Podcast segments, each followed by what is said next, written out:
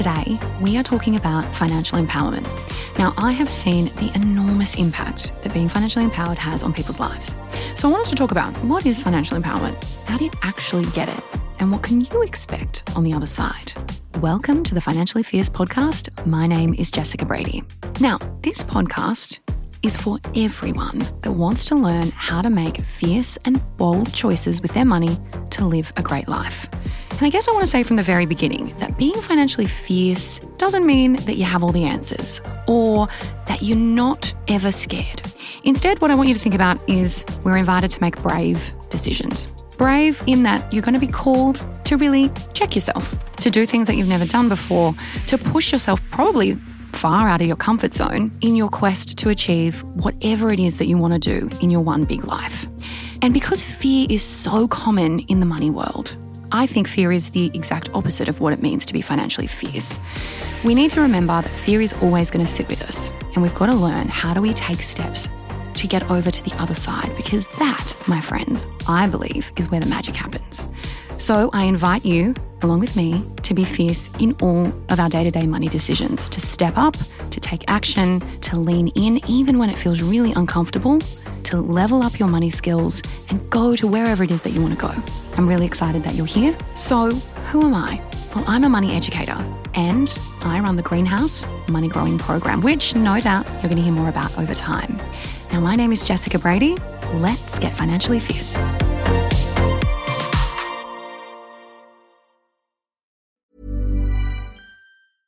Hiring for your small business? If you're not looking for professionals on LinkedIn, you're looking in the wrong place. That's like looking for your car keys in a fish tank. LinkedIn helps you hire professionals you can't find anywhere else, even those who aren't actively searching for a new job but might be open to the perfect role. In a given month, over 70% of LinkedIn users don't even visit other leading job sites. So start looking in the right place. With LinkedIn, you can hire professionals like a professional. Post your free job on linkedin.com slash people today. Today, I want to talk about financial empowerment in sort of four broad areas or categories that I want to deep dive into. And no doubt over time, we're going to have specific episodes that dive really deep into some of these elements. But I wanted to give you, I guess, a bit of a roadmap or the different things that you need to think about when it comes to being financially empowered. Because having worked with hundreds and hundreds of people, at our core, most of us, well, we want security, but we also want autonomy and we want choice. We want to do things in our life because we want to not because we have to. And that to me embodies financial empowerment. So let's get into what are those different steps? Where are you at now? And what can you do about any gaps or areas that are missing for you? Now, the first one is all around beliefs. And stick with me because I realize that that's a strange place to start when we're talking about money stuff. But what I know with a lot of conviction is that your thoughts, beliefs, habits, and actions they're going to drive outcomes. And I want to remind you, as we talk today about financial empowerment, is that it comes en route. You are definitely starting scared. You're starting not knowing where the end might be, not knowing exactly what the path might look like, and you probably don't feel overly confident right now. But think about anything that you do. You started scared. In fact, and this is a strange story, but I'm going to start with this. Last night, I had a giant spider in my house. Giant spider. And I very calmly and swiftly got a giant Tupperware thing and a letter, and I got it out safely. Everyone lived. We moved on. My friend who was staying at my house could not believe how calm I was getting this giant huntsman out of my house. And I have to say, it was still scary, but it was nowhere near as scary as the first time I did it. And it reminded me, knowing that today we were going to have this conversation, that we all start somewhere. That the first time we do something, it feels awful. And actually, a lot of the time that we have to do those big, scary things, it's often because we're forced to. Now, the problem with that when it comes to financial empowerment is that we don't want to wait for one of those really big life events to be thrust up upon us for us to take action. Because often they're charged with emotional, you know, situations and big life things that are happening. So instead of waiting for the spider that suddenly arrives in your dining room, you need to think about how you can take the steps right now to move yourself forward. And I want you to really think about what you believe about money. So let's talk about beliefs when it comes to being financially empowered. I want you right now to give some thought to how you feel about money. How do you feel about money? Why is it that you feel whatever it is that you feel about money. And whatever the answer is, I want you to then ask yourself is that actually true? Is it true? And are those beliefs helping or harming you? In my world, in the money world, we don't give, I think, enough time and space for connecting the money in your bank account to your emotional belief systems that you have probably held since you were a child about money. Now, we know that this is often based on what you did or didn't see in your house or your surroundings when it comes to all the financial stuff. And even if you don't really know how you feel about money, I need you to know that you have a belief system. And so for me, who's worked in financial services for a long time, about 10 years ago, I actually sat down and asked myself these questions, and I was really shocked at the answers. I had a really negative relationship with money, despite being quite a good saver, working in an investment bank, and thinking that I kind of knew what I was doing. I had a lot of negative beliefs about money that I wasn't acutely aware of. And what I didn't realize was that those beliefs were actually harming how I was behaving with money. I was holding myself back. I was waiting to have all of these answers that practically were impossible to receive. And I missed so much opportunity and I wasted so much time. Now, you might be driving your car right now. And if you are, or if you have ever driven a car, I want you to think about the first time you got behind the wheel. I don't know about you, I was terrified. Not only did my first drive include going on a very busy main road, my dad also made me pull up to the petrol station, which was extremely terrifying. And I was worried that I was going to go through the Bowser, but I did it. And I don't know about you, but if you're driving for a long time, you don't even think about those things now.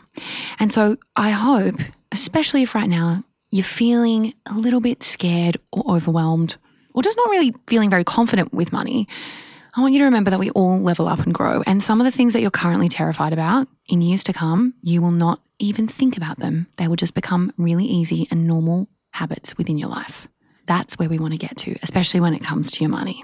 So if you're driving, the best thing that I can say to you when it comes to financial empowerment is that you, my friend, are navigating this. You are definitely in the driving seat. And so your job is to remember that you control the wheel and you get to decide whether we go left or whether we go right or whether we stop or start. And for so many people, they feel quite disempowered when they talk to me about money. They feel so much shame and guilt and overwhelm, and they don't really feel like they are in the driver's seat. In fact, they don't even really feel like they're in the front seat at all, that they're in the back seat and they're just going along for the ride. And that is not where we want you to be at all. I want you to feel excited. I want you to feel like you're in charge and that you are going to be making the choices that dictate the outcomes of your life. So, with that in mind, let's move on to point two. I think it's really important for you to figure out where are you at right now? I don't know, do a bit of a stock take. You know how shops do that a couple of times a year? A financial stock take. Where are you at right now? And this could look different for everyone, but as a general starting point, what kind of assets do you have? So think about any money you got in the bank, any investments. Don't forget your super. Do a bit of a hit list and do a bit of a temperature check. Where have I got my stuff? Why do I have my things there? Did I give it any thought or did I just go along for the ride? Or maybe you're just at the very beginning and you're starting to build assets. Then think about if you've got any debts, what that looks like. It's amazing how many people talk to me and they know that they've got debt, but they actually have no idea what the total amount of debt they've got is. So figure out what assets do you have? What debts have you got? Then I want you to do a bit of a spending audit, which can be really scary, but very insightful. Where's your money going? And what financial life admin has been gathering dust? And I'm guilty of this too. We are all guilty. Being an adult is much harder than I thought it was going to be. The brochure for adulthood, I believe, is quite misleading. There's always things that we put on our to do list. And often, especially if they're not screaming at us, they sit there and they wait really patiently. But if time is money, that could potentially be lots of opportunity cost to this gathering dust right now. So think about all of those little financial hygiene things that you've been promising or threatening to do that haven't got quite finished yet. List them all out because then we've got a starting base. We can start figuring out where are we at, what's working really well, where are there missing pieces, either partially or completely, and what do you need to do in terms of time, resources, effort, energy, I don't know, people to keep you accountable to actually get the stuff moving? Because what I found, especially when people are early on in their financial journey, is that they actually are so scared to do stock takes because they don't want to see the answers. And so instead of opening, I don't know, their letter from their super fund or checking their bank account or, you know, looking at what their insurances are, they actively run the other way. And people who want to be financially empowered need to do the very opposite. So book in some time with yourself. I do this probably more regularly than you would want to. I do it every week. I sit down every Monday at five o'clock and I figure out where is my stuff up to, what's missing, and what is practically actionable this week. And I didn't do this for a long time. i have always been a very challenge, goal oriented person. But to be really honest, I never could figure out why, as someone who, you know, wanting to do great things, I could never get the outcomes that I wanted. And then I realized it was something so stupidly obvious. It was just about booking in time and actually carving out time. And I think I was waiting for the perfect time, the perfect moment. I was waiting to feel motivated to do the thing. And if you've ever heard Mel Robbins speak, she likes to myth bust that quite completely and says, you don't wait to be motivated. You make space and you do it anyway. Don't wait. If you didn't do it during a period of time where we're all locked in and bored as hell, you're probably not going to be waiting for that rainy day. So, having failed at this for many years, I'd love for you to think about when you do your stock take, how can you create an environment where you're not just doing it once and then leaving it to go to dust again and then picking it all back up. We want to bring consistency into your financial world so that you can start feeling like there's a rhythm and that you're nailing things because once you start moving on action items, it actually feels really good. You feel like you're smart. and, then, it gives you the motivation that you need to get going on the other stuff. So now that you've done your stock take and you're not running away from learning about the things that you maybe have done so in the past, the third thing that I want you to do is I want you to ask yourself, where is it that you want to go? What do you actually want to do? Now, for some of you, this is super easy and you're probably yelling them at me. Thank you. but for others, this is really hard. I'm fascinated by the idea that we spend more time planning holidays and meals than our life. And it can be tricky because, I don't know, sometimes I don't even know what I'm having for dinner let alone what I want my life to look like in 20 years. But without giving it any thought, you're probably going to waste money, you're going to waste time, and you may not be able to live the life that you really wanted to. So, your financial goals, I think, need to be front and center of all money strategies. We want them to be the center of your little money universe. And one of the common mistakes that people make when it comes to financial goals is Firstly, they don't have any, so need some to begin with. Secondly, they haven't figured out why they want to do the thing. Like they're shooting, people are shooting all over them. You know, you should buy a house, you should have kids, you should go and buy the car or whatever it is. We've got to be really clear on why do we want to have that goal? Why is it important to us? What's it going to give us? And how much is it going to cost?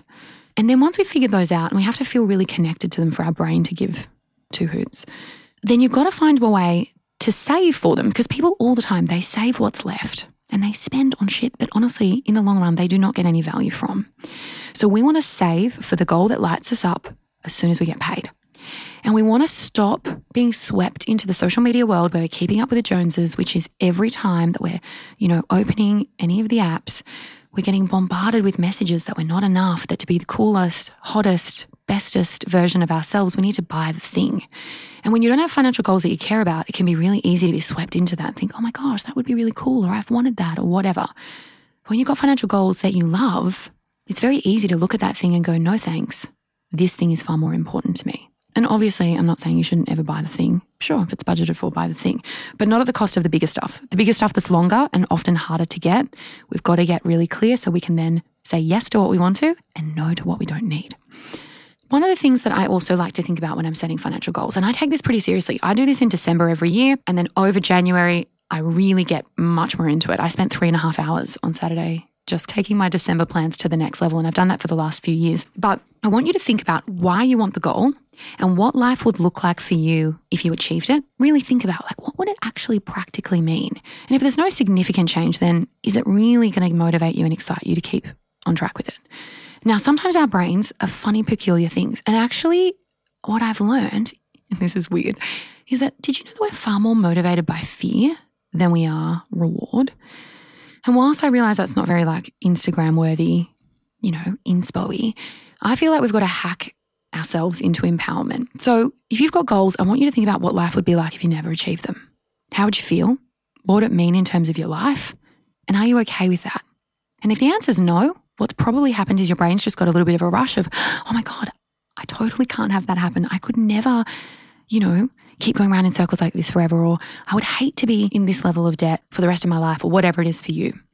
And let that motivation, my friends, kick you into gear. So that brings me to my last point. You got to do the work. What I want you to consider is where you are willing to make trade offs. Are you actually prepared to make changes to become financially empowered, to have the thing that you want? Now, annoyingly, trade offs, I think, are always required. Always. And you're going to have to say no to things. Maybe you're going to have to go without, I don't know, scale back, make some drastic, crazy changes.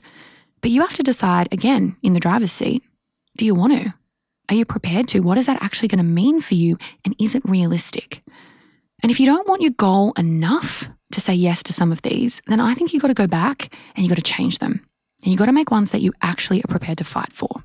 Most money related goals that I've helped people with, they require practical steps. We need to take action. We need to do something to make it work. So once you've considered what are your financial goals, what I want you to think about is like, where to from here? What do you need to investigate? What do you need to learn, research, review to get you on track? So, if we're going to do the work, let's talk about practically how to incorporate this in no doubt a busy life that you lead. Because every money goal that I've ever encountered, I don't know, helping people and also for myself, annoyingly, they require actions. I got to do the things. I got to show up. I got to carve out time, even when I'm busy and stressed and have competing priorities to make them work. So, if this is you, probably just sitting down and figuring out what do you need to investigate? What do you need to learn about when it comes to money? What research are you keen to do? And what reviews do you need to do? Maybe you want to check your super. I don't know. Maybe you've been investing and you're not quite sure exactly why you're invested in what you're invested in. Figure out what that looks like for you and think honestly about how you're currently managing that process. Are you like old me that was like haphazard and just hoping that it would all figure itself out and then getting frustrated that I was working really hard in my day to day, but it wasn't translating to goals? Or are you like the new, somewhat improved me who has actually made time every week to sit down and be an adult to myself and say, Jess, what do you actually need to do this week? And when are you going to do it? And is that realistic? Put it in your diary. Because most people don't have any processes when it comes to financial tasks, and it's very haphazard. And annoyingly, I've also seen that haphazard approaches to money lead to haphazard results. Block time in your diary, create money dates, either with yourself or your partner or your money BFF if you got one. Block time for actioning items, and you want to review, reflect, celebrate, and recalibrate as you need. So, as I mentioned before, I want you to live a life where you feel financially empowered. You are doing the work, you understand why you're doing whatever it is that's right for you. You know where things are at in your money world, and you know where it is that you want to go. We're looking for progress, not perfection. If you're after personal financial advice, don't get it from a podcast. If you would like help based on your own personal situation, head over to sortyourmoneyout.com. Click Get Help, and we'd be happy to introduce you to one of our trusted advisors. Our panel of advisors, mortgage brokers, and accountants work with clients all over Australia so they can connect with you wherever you are. That's sortyourmoneyout.com and click Get Help.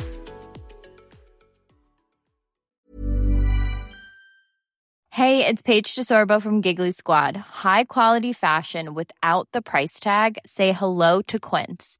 I'm snagging high-end essentials like cozy cashmere sweaters, sleek leather jackets, fine jewelry, and so much more. With Quince being 50 to 80% less than similar brands. And they partner with factories that prioritize safe, ethical, and responsible manufacturing. I love that. Luxury quality within reach. Go to quince.com slash style to get free shipping and 365 day returns on your next order. Quince.com slash style. There's never been a faster or easier way to start your weight loss journey than with PlushCare. Plush Care accepts most insurance plans and gives you online access to board certified physicians who can prescribe FDA approved weight loss medications like Wegovy and Zepbound for those who qualify. Take charge of your health and speak with a board certified physician about a weight loss plan that's right for you. Get started today at plushcare.com slash weight loss. That's plushcare.com slash weight loss. Plushcare.com slash weight loss. Okay, I'm back. Each episode, I want to answer a question from the This Is Money Facebook group. So let's kick it off. Now, this question comes from Raskia. Now, she said, is it better to start investing or wait till I build up an emergency savings account and then focus on investments? She gives us some context. She says, I have no consumer debt aside from a mortgage, and currently my income goes towards paying off the mortgage, the bills, and then the living expenses. My plan is to make this year the year of saving and investing.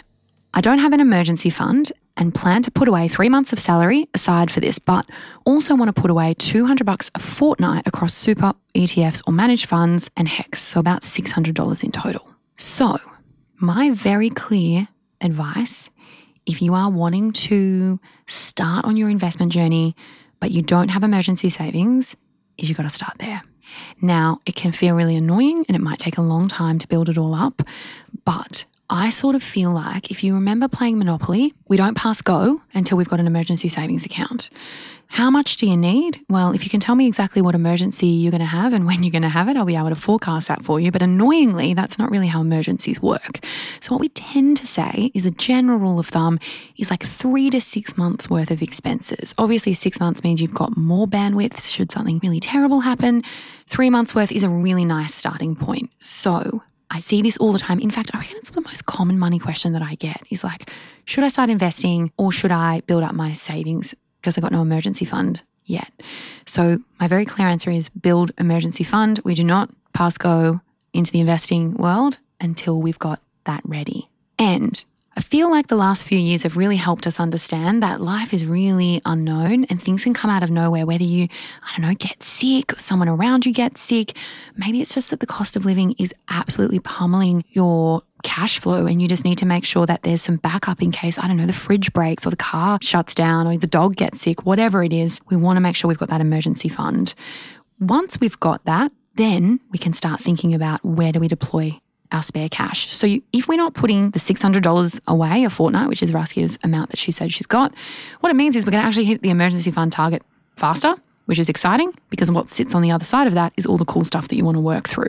Here's something that I also like to remind people when it comes to emergency savings. Emergencies are not little whoopsies. So I like to have emergency savings. Now, an emergency to me is something really bad and unexpected has popped up in life, and money doesn't necessarily solve all of it, but it can help alleviate some of the problem. But I also like to have what's called like a cash buffer amount. And this is when you know, maybe a bill is higher than you expected, or you needed to just dip into something because maybe you spent too much money over the weekend or whatever it is. That to me is not an emergency, but I see it time and time again that people do in the ebbs and flows of life need to dip into somewhere. And if they don't have a little cash buffer amount that they're putting away every week, it ends up coming from emergency savings, or they end up, I don't know, using a credit card or using Afterpay or whatever. So emergency savings are for true and real emergencies. If you were to start investing, let's say you don't take my advice and you're like, thanks, Jess, I'm starting investing anyway. What might happen is an emergency pops up, you've invested your money, and now the market's gone down. And because you need money quickly, you're actually needing to sell out of that share portfolio or whatever it is that you invested in for a loss. Or it might be that you invested for such a short space of time, you actually didn't think through the fact that you're now paying a large amount because you didn't get the capital gains tax discount, which we can talk about at another time. So, why we want emergency savings is that we're selling assets in the future because we want to, not because we have to, not because we've got ourselves in a sticky situation and that's our only option. You can call it your options fund, whatever's going to work for you. Figure out how much you need to put away every pay cycle, set it up so it's an automation. If you need to, put it with a different bank if that was going to help you not look at it and decide that you want to spend it on the newest, latest, greatest thing. But you've got to find a system that is automated and simple so that you get out of your own way, you build that up, and then you can move on to the exciting, fun stuff like investing. Now, if you have a question for me, you can slide on into the DMs of my Instagram. It is Jess Brady, one word, underscore financial advice. However, a note I can't give you personal financial advice on Instagram. Just a heads up. But if you do want to learn more about what I do, then you can find more info about me in the show notes. I really hope that you found this valuable. I would love so much if you did, if you could share it with friends or family members that you think will find it valuable as well. Thank you so much for listening. Go, go and be financially fierce. Bye. We acknowledge the traditional custodians of the lands on which we live and work and pay respects to their elders past, present, and emerging. We extend that respect to Aboriginal and Torres Strait Islander peoples who may listen to this podcast.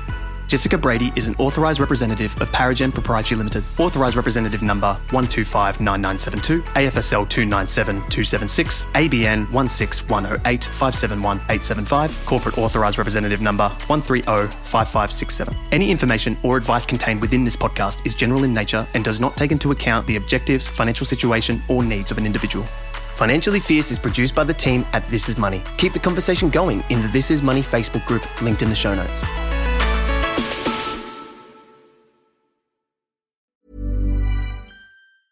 Planning for your next trip? Elevate your travel style with Quince. Quince has all the jet setting essentials you'll want for your next getaway, like European linen, premium luggage options, buttery soft Italian leather bags, and so much more. And is all priced at 50 to 80% less than similar brands. Plus, Quince only works with factories that use safe and ethical manufacturing practices.